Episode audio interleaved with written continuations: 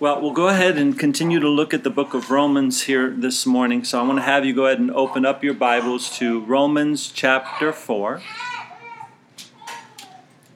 And again, I know that we finished up chapter 4 the last time we were together, but uh, since chapter 5 starts, as you'll see there, with the word therefore, it's obviously a continuation of what's being talked about in chapter 4 of this letter. So, in order to do our best to kind of stay within the context of this letter, we will go ahead and read some of chapter 4 and then we'll go right on into chapter 5 from there. So, again, Romans chapter 4, and starting down in verse 13, it is speaking of Abraham here, and it says, For the promise that he would be the heir of the world was not to Abraham or to his seed through the law, but through the righteousness of faith. For if those who are of the law are heirs, faith is made void, and the promise made of no effect, because the law brings about wrath. For where there is no law, there is no transgression. Therefore, it is of faith that it might be according to grace, so that the promise might be sure to all the seed, not only to those who are of the law, but also to those who are of the faith of Abraham, who is the father of us all. Now, I love verse 16 here, and I know we talked about this the last time a lot, but I love this verse because it gives us the reason why salvation through faith is a much better way than salvation by the works of the law. The law was given through Moses to the children of Israel, which none of us are here this morning. And if salvation were uh, to only to those that were under the law, then salvation would not have been extended out to the Gentiles, which all of us are here this morning. So it's not just for the people of the law, Paul is pointing out as he is speaking to some of these Jews here. So salvation by grace through faith is the more excellent way because by God's grace, salvation has been offered to all people who and all people can receive salvation now through a life of faith in Jesus Christ. So that's what the Apostle Paul is pointing out here in this letter. This is the, the better way, the more excellent way. So, in regard to God speaking to Abraham, verse 17 here continues and says, As it is written, I have made you a father of many nations. In the presence of him whom he believed, God who gives life to the dead and calls those things which do not exist as though they did, who contrary to hope, in hope believed. Now, as we read this, remember Abraham's circumstances in his life and what God promised him and Sarah at this point, right? And it says in verse 18, who contrary to hope, in hope believed, so that he became the father of many nations according to what was spoken, so shall your descendants be. And not being weak in the faith, he did not consider his own body already dead, since he was a hundred years old, and the deadness of Sarah's womb. He did not waver at the promise of God through unbelief, but was strengthened in faith, giving glory to God, and being fully convinced that what he had promised he was also able to perform, and therefore it was accounted to him for righteousness. Now, do you ever stop to think about how, how so very hard it must have been for Abraham to believe what it was that God had spoken to him at this time in his life? I believe at times, though, if we were all to be honest, it's equally as hard for us to walk by faith in the things that God has promised us in this in his word. And as we go through just our daily lives and the trials and the things that we go through in this life, I think if we're honest, we'll admit it's hard. It's hard to, to walk by faith. It's hard sometimes to continue in it. And as I've often said, faith is a fight, as the scripture points out. But it's truly something worth fighting for. And we're constantly encouraged throughout the scriptures to stay the course, to fight the fight, right? Life in, life in this world doesn't come easy. And this world system works especially hard against those who decide that they're going to follow the Word of God. When you make that choice, you make that commitment in your life to say, I'm going to walk by faith, I'm going to serve the Lord in this life, it seems like all hell breaks loose against us sometimes, right? But when God spoke to Abraham and Abraham believed by faith, I believe that God had us all in mind. And in verse 23 here, it continues Now it was not written for his sake alone that it was imputed to him, speaking of Abraham, right? But also for us. It shall be imputed to us who believe in him who raised up Jesus our Lord from the dead, who was delivered up because of our offenses and raised because of our justification. Okay, so now we went through all of that the last time we gathered, but here we go into chapter 5. Therefore, okay, so with all that in mind, therefore, having been justified by faith, we have peace with God through our Lord Jesus Christ.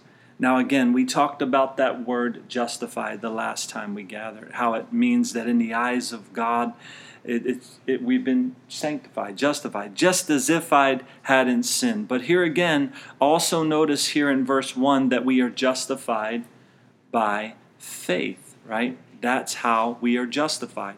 Yes, God's grace, in God's grace, He has provided a way for all to escape from the bondage of sin. Sin has power over all the human race from the day of their birth to, to the day of their repentance when they come to faith in Jesus Christ. And repentance, of course, is when a person turns from living by the leading of their carnal mind, right, their, their flesh, and they turn to walking by faith in, in God and being led by the Holy Spirit and what we see in the Word of God, right? Then that faith justifies that person in the eyes of God, and we have peace with God, right? We're at peace with God. And also, we know that God gives us peace in our hearts, right? Through the fruit of His Holy Spirit, right? Now, Lord willing, we will look at these scriptures together in the future, but I'd like to kind of fast forward here in Romans just for a moment and have you turn to Romans chapter 10. Go ahead and mark this page, Romans chapter 10.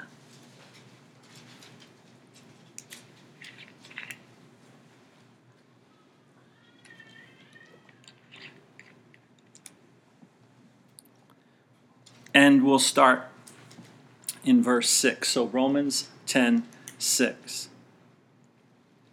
It says, But the righteousness of faith, okay, that's what we're talking about, the fact that we've been justified by faith, okay?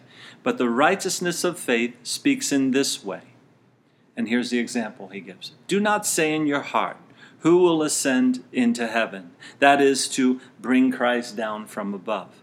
Or, Who will descend into the abyss, that is, to bring Christ up from the dead. Now, I don't know if I read that right. Who will ascend into heaven? I think I said descend. But anyway, verse uh, 8. But what does it say? So, in other words, here, we can't do anything to bring about salvation. No one can. So, how are we made righteous then by faith? The righteousness of faith, right? Verse 8 continues The word is near you, in your mouth and in your heart. That is the word of faith which we preach. Okay, pause right there again because here's how simple it is for a person to come to faith in Jesus Christ. Verse 9 that if you confess with your mouth the Lord Jesus and believe in your heart that God has raised him from the dead, you will be saved. For with the heart one believes unto righteousness, and with the mouth confession is made unto salvation. So that's the simplicity of coming to faith in Jesus Christ, right? A person comes to a place in their heart where they understand their own wretchedness and that their need for a Savior, that they need to repent. And then they believe in the finished work of Jesus Christ that paid the price for our sin. They then confess what they believe with their mouth. In other words, it is expressed to others in the way that they live their lives. And then they are baptized as an expression of that faith in Jesus. And then they must stay the course of faith all the way till the end of their life. They continue in the faith. We press on in the faith. We fight the fight of faith. We stay that course all the way till the end of life or until Christ returns, whichever comes first. And as we flip back now to Romans chapter 5, it says in verse 1 that we have now been justified by faith and we have peace with God through our Lord Jesus Christ. But again, the person that comes to the point of believing in Jesus by faith already realizes that they need a Savior, that they have sinned, that they have fallen short of the glory of God. They have mixed, missed that mark, right? Like we've studied earlier in Romans, right?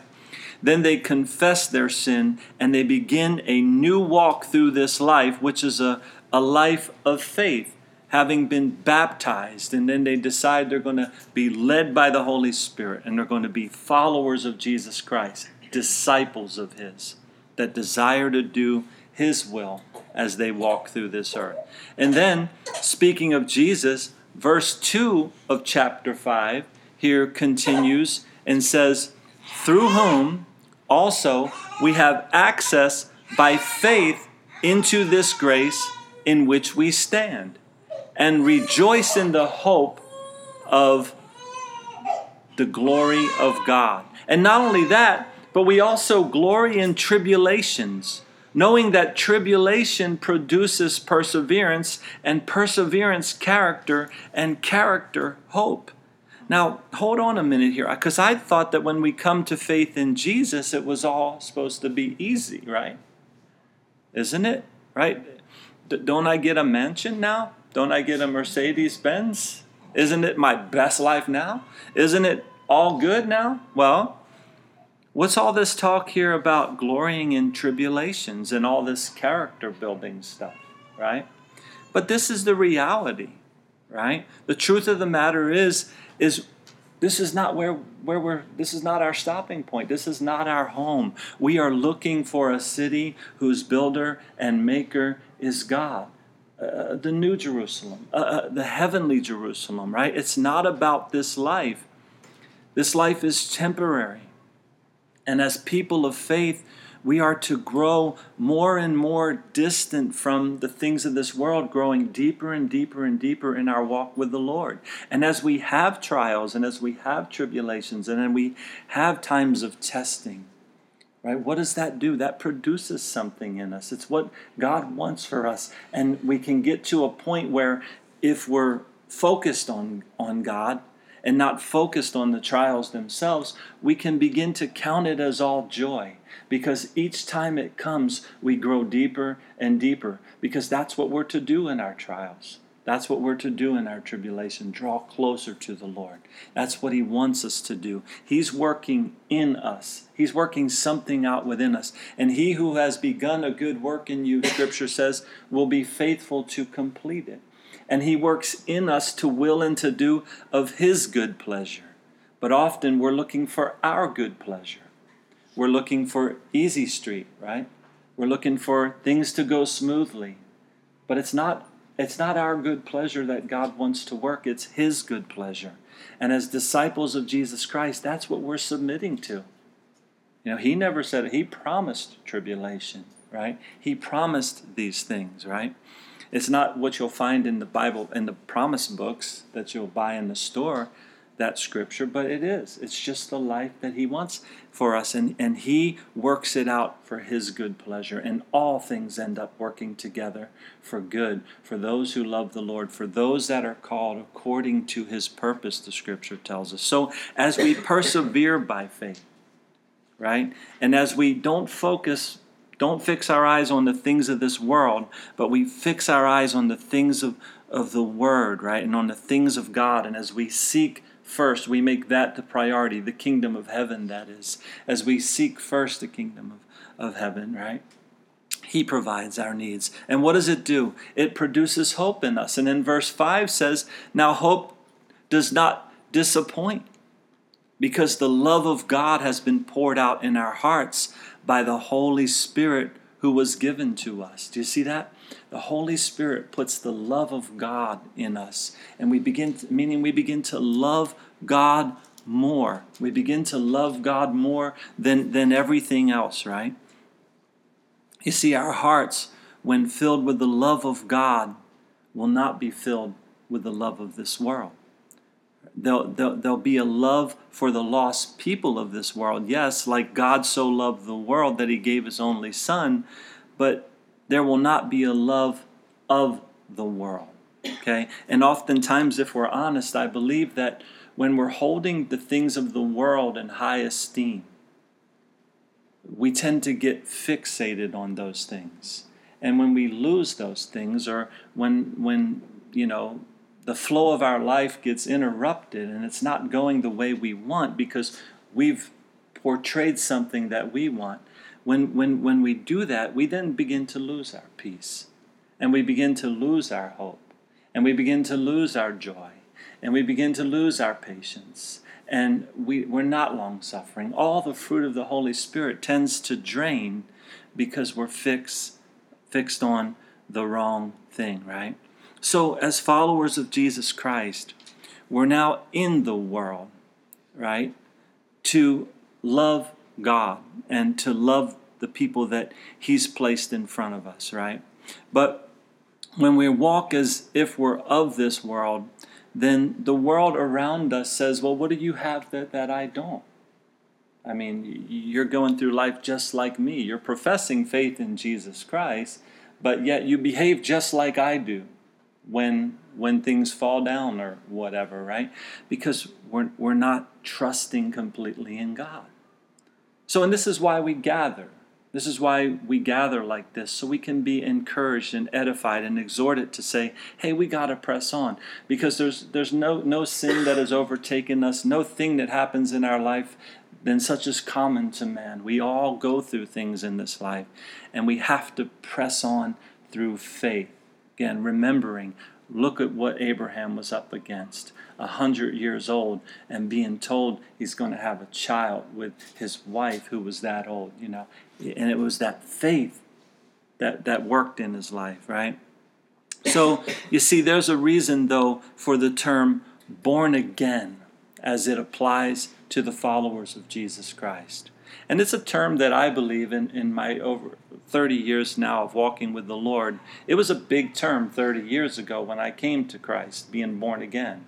And I knew that that's what happened in my life, but it seems that that, that term is kind of phased out. And Christianity has such a, a wide definition now that we don't even really know what Christianity is, right? But born again indicates that you, you, you've died to something first if you if you're born again, you've died to something first, and then you've made been, you've been made alive to something new. You've now come into the kingdom of God. You've now come into His marvelous light, where you're walking with Jesus as your King. But yet we're still walking in this world. But in the kingdom of God, through faith, we know that the old has passed away and all things have become new. But if we attempt to become as this world is, then the hope that we have in Christ will be diminished because we are no longer persevering in the faith, but rather are just fitting in with the world by compromise, right? Now, I've pretty much covered all of this with the words I've spoken here in the last five minutes or so, but I want to show you how all of this reads in the Word of God. Go ahead and turn toward the back of your Bible to the book of First John. Okay, if you get to Revelation, you've gone too far, but find First John chapter 2.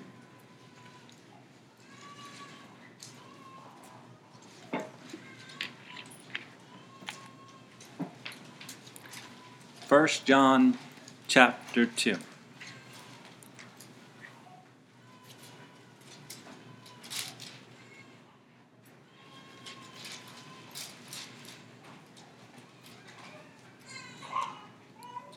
And we'll look down and we'll start reading in verses 16 and 17. So 1 John 2 16. For all that is in the world, the lust of the flesh, the lust of the eyes, and the pride of life, is not of the Father, but is of the world. And the world is passing away, and the lust of it. But he who does the will of God abides forever. Right? So that should be our focus right there, should it not? The will of God, that is. Our focus should be the will of God. Now, we should not be desiring the things of this world, but rather desiring the will of God for our lives. Now, how, how do we ascertain what the will of God is? Right? That is, how do we get to know the will of God and how He wants us to live? It's easy to know the will of the world. It's easy to know the will of everyone else around us, but how do we know the will of God? Well, He's made it very simple and very plain and clear to us in His Word, right? We know from 2 Timothy chapter 3, verses 16 and 17, that the Word of God is profitable for doctrine, for reproof, for correction, for instruction in righteousness, so that we may be complete, thoroughly equipped for every good work. That's what the Word of God can do. Right? It's profitable for doctrine, for reproof, for correction, for instruction in righteousness. We know from Psalm 119 that the Word of God is a lamp for our feet and a light to our path. Also, in, in Psalm, we know that the Word of the Lord is what keeps us on the path of purity and that it cleanses our ways. That's in Psalm 119 as well. How shall a man cleanse his ways? By taking heed to the word of God. Jesus says in Luke 12 28 that we are blessed, the one that is blessed when they hear the, the one that hears the word of God and obeys it. That's the blessed person, okay? So, this is the will of God for our lives that we would trust in Him and that we would obey Him with all that we have. And it truly is found in the Word if we would take the time to seek it out and realize that what He says is what He wants us to do. And that it's not just a book of suggestions, that it's something that He actually wants us to live out. And He's not left us alone in this endeavor, right? Because He indwells us today by His Holy Spirit that is within us. And the Holy Spirit does the work within us of what? Jesus said the Holy Spirit would bring to our remembrance all that He has said and all that He has done while He was here on the earth. So we can know what He said. And then the, the holy men of God wrote what the Holy Spirit spoke to them, and we have that in the pages of our Bible.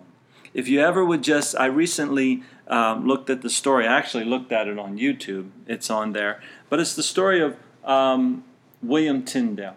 And when you realize what somebody went to to get through, I mean, to get the Word of God to us, William Tyndale was responsible for translating the Bible into English, okay, from the Hebrew and the Greek. That was his aim, was to do that.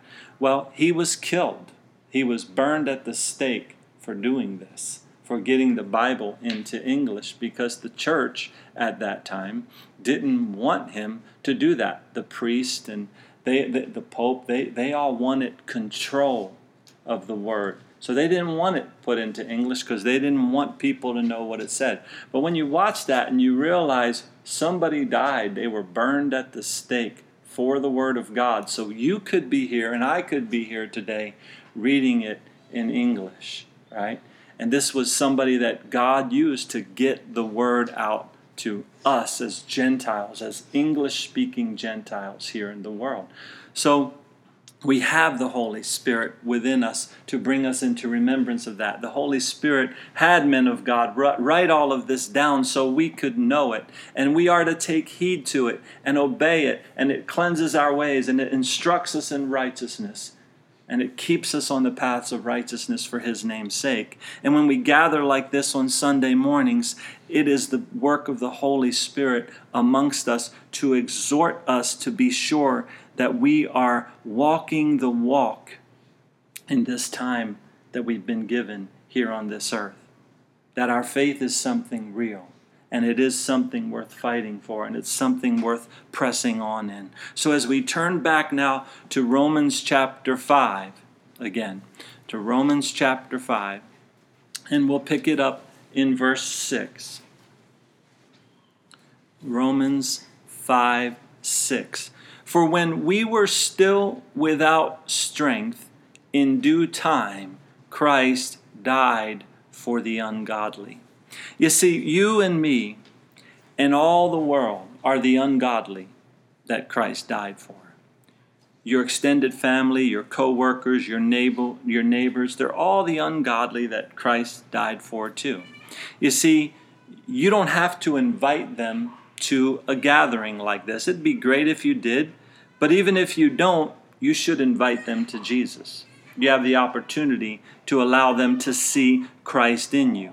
And it is as simple as telling them of your love for Him and also allowing them to see your love for Him as you live this life on a daily basis. But again, if we allow ourselves to get all freaked out and all chaotic about everything else in the world because we don't have a focus on faith, well, then we can't help anyone around us either, right?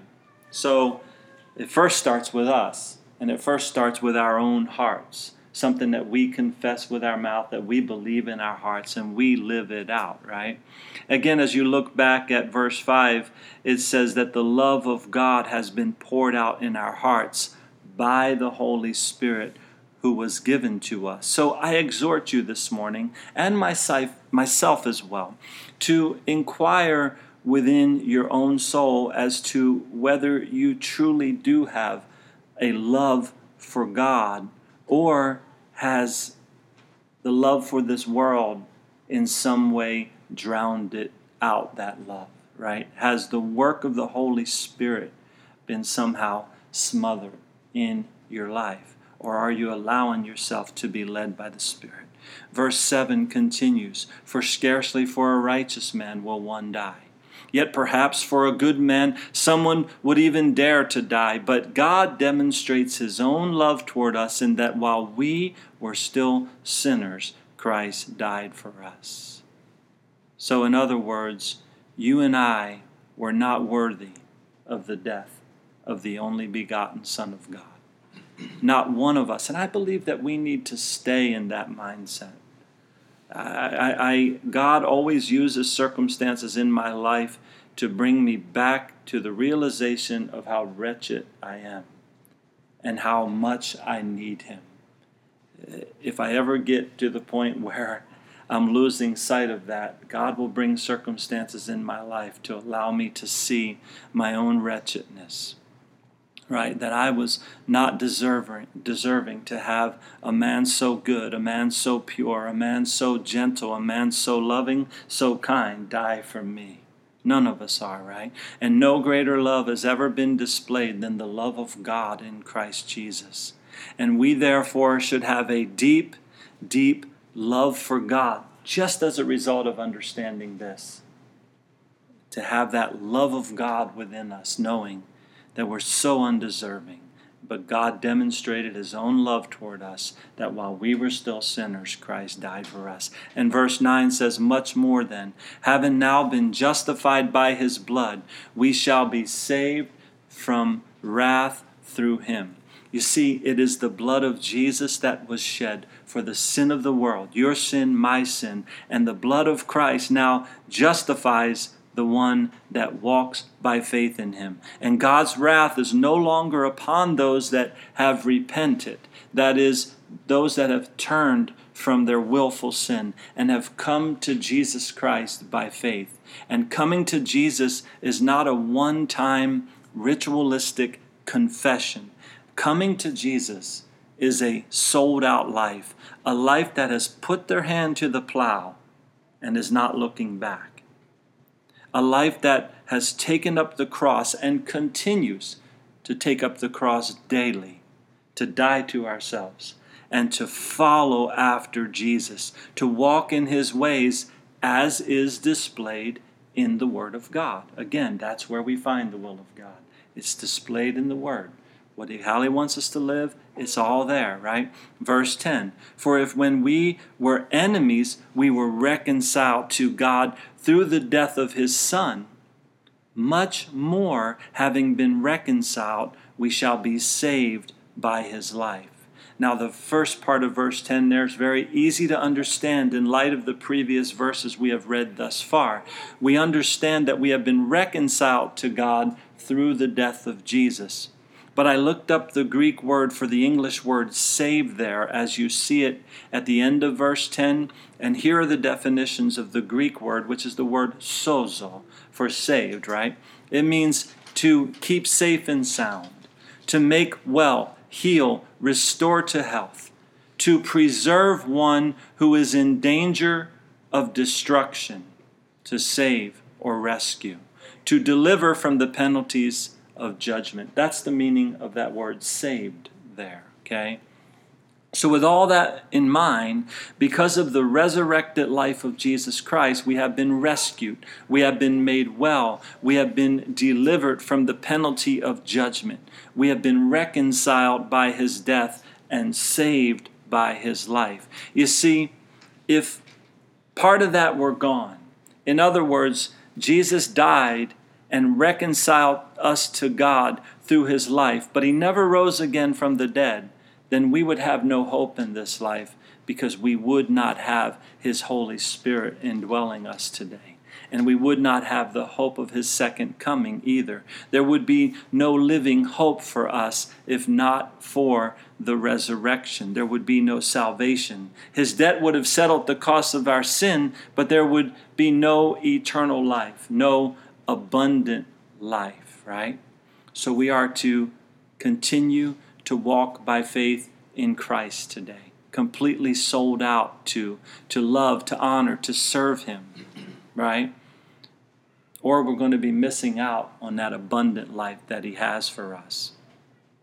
Verse 11 says, And not only that, but we also rejoice in God through our Lord Jesus Christ, through whom we have now received the reconciliation. So think about that for a minute. We rejoice in God through Jesus Christ, it says. At one time, we were separated from God. Now we are reconciled to God in that, and so in, in that we can now rejoice. There's another reason to rejoice. We've been reconciled to God. Verse 12, therefore, just as through one man's sin entered the world, and death through sin, and thus death spread to all men because all sinned. For until the law, sin was in the world, but sin is not imputed when there is no law.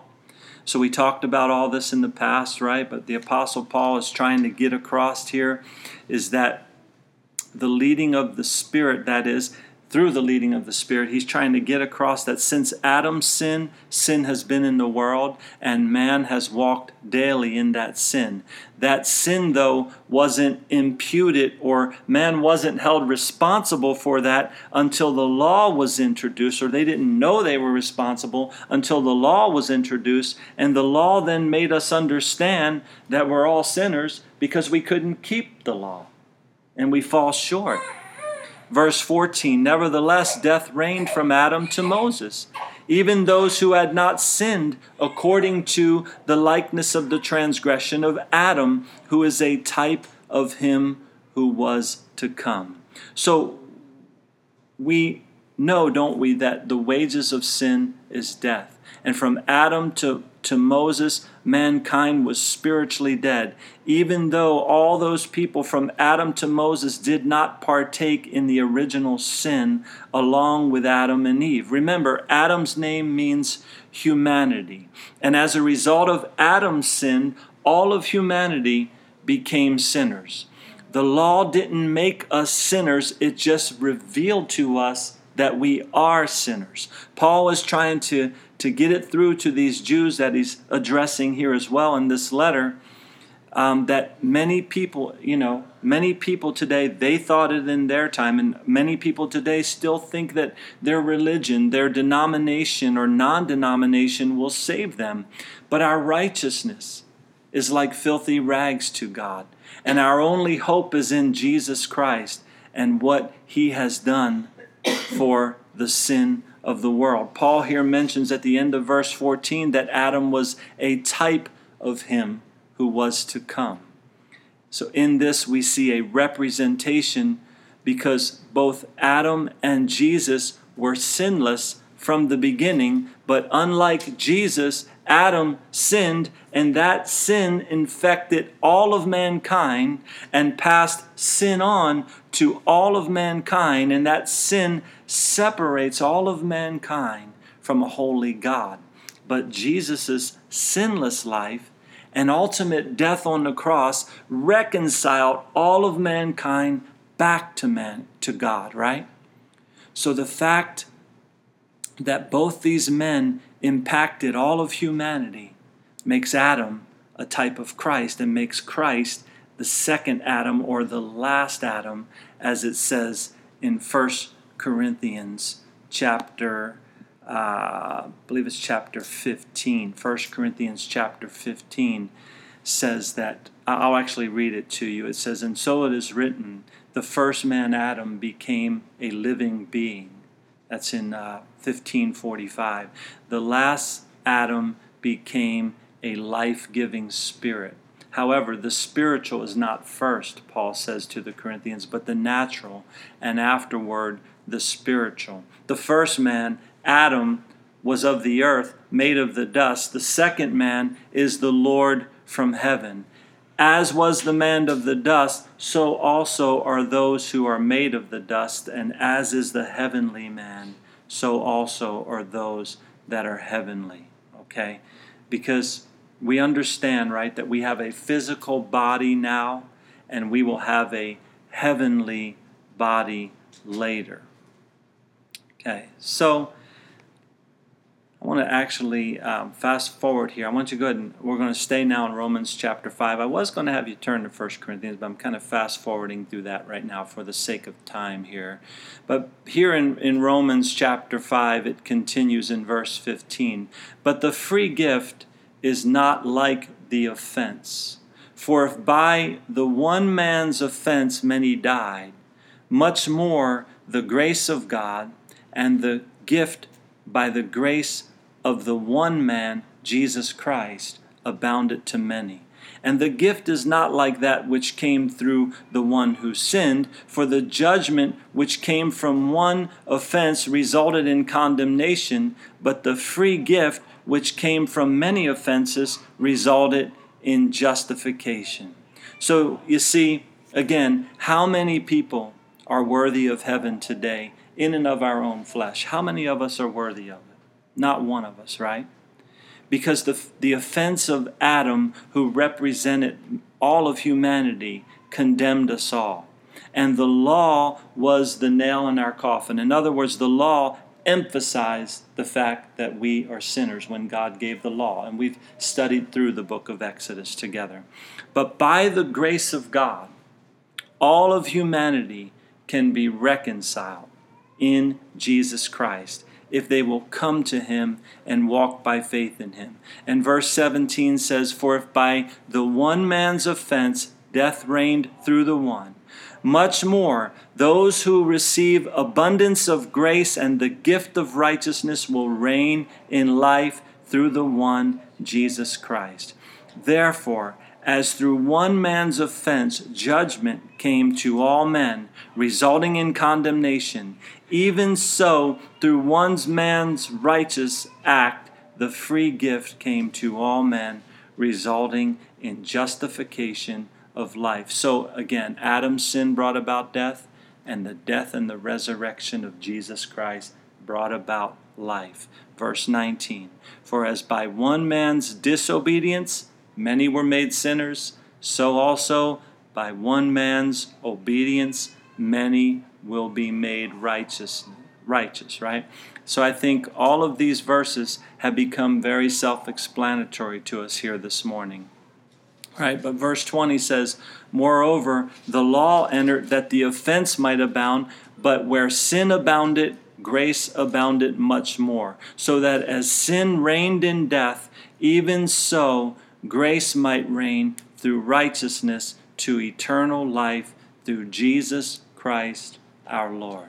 So you see, God's grace truly is amazing. It saves a wretched soul from eternal separation from God the Father. And it's all been done how? Through the finished work of the Son of God, Jesus Christ. His blood has covered our sins, and though our sins were as scarlet, we have been made white as snow. So we have eternity in heaven, not by the deeds of the flesh, nor by the works of the law, but rather by God's grace through faith in Jesus Christ. And all of this should remind us and should make us love God. And when we're focused on God, again, when we're walking in the faith, when we're staying the course of faith, and, and we're fixing our eyes on Jesus, and we're knowing His work in our lives, and we're knowing His love in our lives, we have peace. We have joy. He, he, he wants us not seeking after the things of this world, He wants us seeking after Him first. And then He gives us godliness. And with that godliness comes contentment. And He is worthy of all of our focus. So, as we go into a new week, I just exhort you to spend time, force yourself, whatever it takes, spend time in the presence of God seeking Him, seeking Him in prayer, seeking Him in His Word, just meditating on the things of the Lord. Don't let the chaos of this life derail you from what God has for you. Stay focused and stay fixed on Him. And if you need reasons just to praise Him, think about all this. Think about what Christ has done. Think about the eternal life you have. When we start to be heavenly minded, like the old song says, and the things of this world will grow strangely dim. Why? In the light of His glory and grace, things of this world grow strangely dim. In other words, I used to care so much about that. That used to bog me down so much. But now I'm so focused on Jesus, so fixed on Him, that it doesn't weigh me down. Because the sin that so easily besets me, I cast it aside and I press on in the faith in Jesus Christ. So, again, I really believe this is why we gather to exhort one another to keep going, to stay the course. Let's pray. Heavenly Father, Lord God, again, we thank you for your Holy Spirit. We thank you, Lord, for your faithfulness, even when we're not, for your goodness, even when we're not, Lord. Lord, it is not about us, it is all about you, God. And when we come to you, we need to come wholly, Lord, completely, with all of our heart, soul, mind, and strength to love you with all that we have, knowing that you have a hope and a future for us. You have a, a plan for us, Lord, that you have begun a good work in us, that you will be faithful to complete it, Lord. Lord, forgive us for not fixing our eyes on you. For, forgive us for not being content with our daily bread, for, for not realizing that sufficient for today are the troubles thereof, for the times when we take thought for tomorrow and we worry and we doubt and we take our eyes off of you. God, forgive us. And we thank you that your mercy is new this morning. And God, that your Spirit can lead and guide us through this day and, and going forward. So we pray your Spirit to come upon us, to empower us, that we would be witnesses to you, And Lord, that your love would, would shine through us, Lord. Again, we just thank you for this time. In Jesus' name, amen. Amen.